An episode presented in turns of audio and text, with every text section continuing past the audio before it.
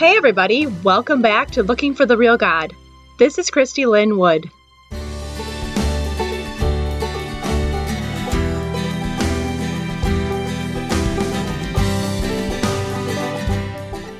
Today, we're going to be looking at the problem of evil and the way that it has caused so many people to deconstruct to the point of deconversion.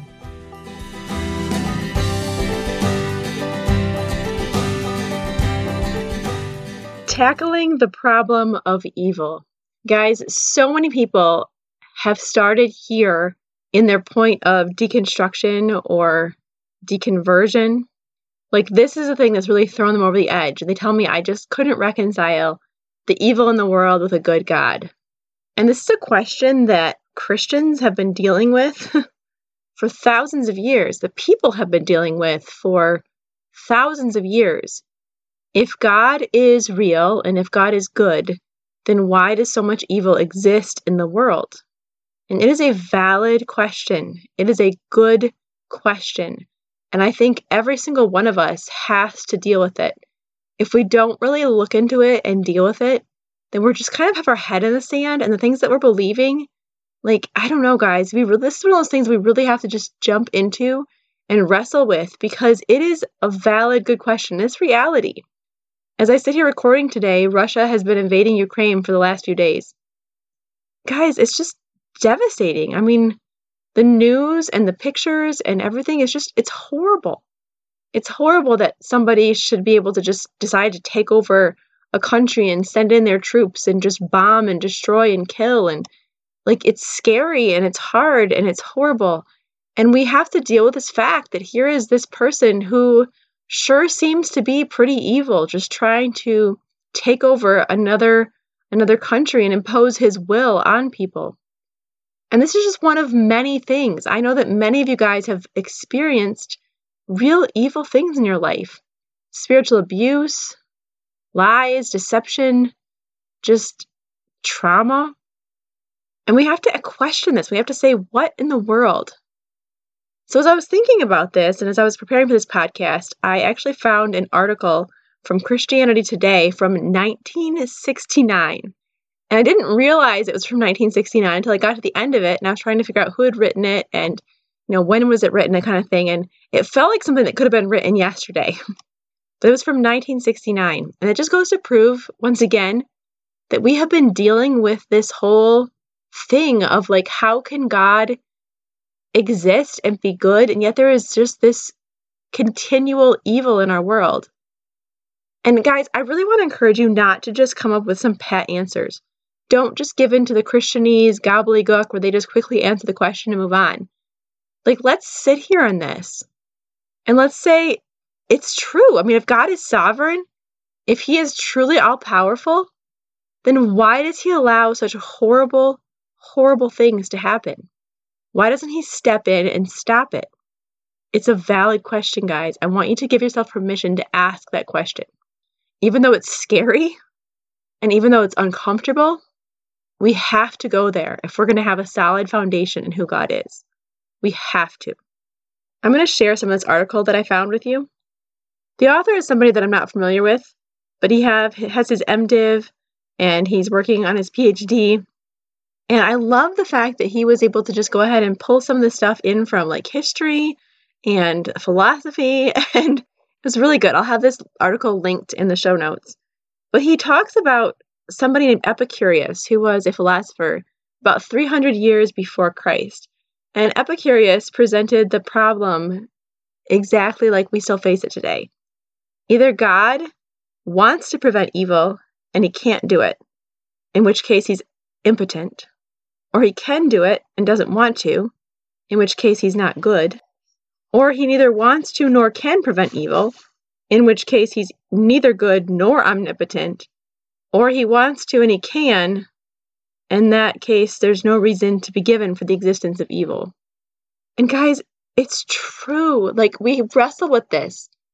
If God is really all powerful and all sovereign and he wants to prevent evil, then why doesn't he? Is God truly omnipotent? Is God truly good? And yet evil exists. And as I said, these are the questions that push people away from Christianity, that will often cause them to deconstruct and ultimately deconvert. Because unfortunately, I don't feel like we often have good answers. We have Pat Christianese answers, but we don't really take the time to really jump in and think about this and wonder about it. People have been struggling with this for thousands of years, like I said. Augustine talked about it a lot. Just really wrestling through like the evil that's out there in the world and also the evil that he saw within his own heart. Like there's just so many people who have talked about this and wrestled through it. It's not a new question. It's not like the people who discover this are like, oh my goodness, like I've thought of something new. Why does this exist? Like people have been wrestling with this for thousands of years. And it's a valid and good question. I wanted to remind us of a few things. And I hope you don't take this as just a pat answer. But I wanted to remind you as we look at our world right now, as we watch Russia and we feel fear and we see evil and as crime soars and as all this stuff happens, I just want to remind you guys of a few things and just encourage you to continue to just dig in and get to the place where you can hold tension because that's where we end up. We end up with this place of tension where we have to believe in two seemingly opposite things. And there's mystery and there's paradox and peace, strangely enough. So, guys, in the Bible, it talks about the curse, it talks about the fall, it talks about how the creation was created perfect and beautiful and wonderful. And yet, when Adam and Eve chose to sin, the whole thing got messed up. The curse happened, sin entered the world, and people are sinners now. People are naturally sinners. We are naturally enemies of God. And unfortunately, our beauty has been corrupted although we're still made in the image of God. And so we ourselves kind of are a mystery and a paradox because we have the capacity for amazing good and at the same time for unspeakable evil. And I think there's a lot of people in our society right now who don't want to believe that. They think that the things that we do that are wrong are based on our experiences or the culture that we're in or systemic systems. And they don't want to believe that it's because of our own evil, fallen hearts thanks to our sin nature. But guys, I look at the world around me and I just see over and over and over again, especially the last couple years through COVID and everything else, like people are fallen. We are broken. We are sinners. It is just so evident to me. And I look at my own heart and I see my own natural propensity for sin and selfishness and pride and everything else that's just totally not good. And yet at the same time, I know that people are there. We're, we have potential for amazing goodness, like truly wonderful things that we can do because we were made in the image of God. And so, is there is this tension and this mystery? Guys, the Bible talks about a God who is good and who is love. And I just want to remind you that God's goodness is not based on our experience in this broken world.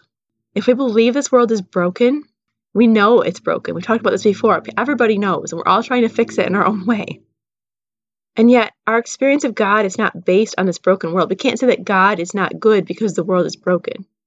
God exists apart from the world, and He created the world to be beautiful and perfect and good. And our understanding of goodness, as I've said before, has been corrupted because of sin. We struggle to even understand what is good and what is evil anymore. And yes, there's some things that are very obviously evil, but there's other things that we tend to call good that are truly evil. We are messed up. We are broken. We are corrupted. And God's goodness, He's got glimpses for us all throughout the beauty of nature and the beauty of people and the things that we can do that are wonderful, that are like Him. We see glimpses of His goodness, but He is good apart from us. He is good at his very core, and he understands what true goodness is in a way that we would never understand until we're with him someday in heaven, until we are restored to the person that he made us to be. And guys, I just want to remind you of one thing God came into this broken, fallen world and lived here in the pain and the suffering and the hardship. Jesus was God and he lived with us. And then he experienced the full force of evil in himself. He was falsely accused. He was brutally tortured. And he was executed in one of the most devastating ways possible. He took the full force of evil on himself. And then he conquered it by rising again and not staying dead and winning. Like he won and he conquered evil. And yes, we still live in a broken, fallen world, but we can have hope and we can have peace because God came. And he's been revealed to us through scripture partially. We get glimpses and clues of kind of who he is. And nature itself reveals things about him his love of beauty, his creativity, his sense of humor, his love for us. And yet Jesus came and he showed us who God was. He walked here with us. And that's the part that just is like mind blowing. And so we hold these things, guys, we hold these things in tension and mystery and paradox because it doesn't always line up logically. Philosophers are going to debate this question forever because it doesn't make sense and we can't deal with this problem. We can't fix this problem of evil because it's beyond us. And yet, Jesus, Jesus came and he lived and he died and he overcame evil so that we can overcome it. Guys, the story of Jesus is just so ridiculous. The fact that God would come into this world and live with us, among us for 30 years before he actually like became someone that we even knew who he was, just to live humbly and obscurely with us. God dying, taking the force of evil on himself. Like what what is this? What kind of a story is this? And then God himself overcoming evil and saying, "And now I am completely conquering everything, and I shall fix it all for you too." Guys, for me personally, as I struggle with this problem of evil, and the goodness of a God who supposedly exists even though everything is broken and messy. Honestly, after all that I've been through and all that I've experienced and all the things that don't make sense, I am okay with the mystery. I am at a place in my life where I believe very much in a very real and very good and powerful God. And yet at the same time, I understand that this world is broken and corrupted, and the people in it are broken and corrupted, and it's evil. And I don't know why he allows it to just keep going. I'm not ever able to solve it, but I, I can live with it. And I can live in the peace that he gives me despite the brokenness. And I can live with the grief that I have to experience because he's there with me, holding me up and sustaining me. I long for the day when it's all done and he fixes it all and I can just enjoy my relationship with him in the fullness of eternity in paradise. But until then, I I'm okay because I have Jesus. I want you to wrestle with this for yourself. I don't want you to believe it just because I've said it to you. I want you to dig into scripture for yourself. I want you to dig into who God is, who's been revealed. I want you to watch for him in nature. And I want you to wrestle with this because I really feel like this is one of those things that, like I said, can push people completely away if they don't take the time to realize that they are not the end all be all of wisdom and they have to really look at it from all the different sides and all the different perspectives. Guys, it's okay to doubt, it's okay to question. But in your questions, cry out to the very real God who wants to be found, who wants to reveal himself to you, who doesn't always make sense, but is there to give you everything you need and sustain you in the middle of this broken and evil world. Thanks for listening, guys. Until next time keep searching. If you enjoyed this podcast, I would love to have you join me over on my website at christylynwood.com for more content, free resources, and opportunities to connect with a community of people who are looking for the real God.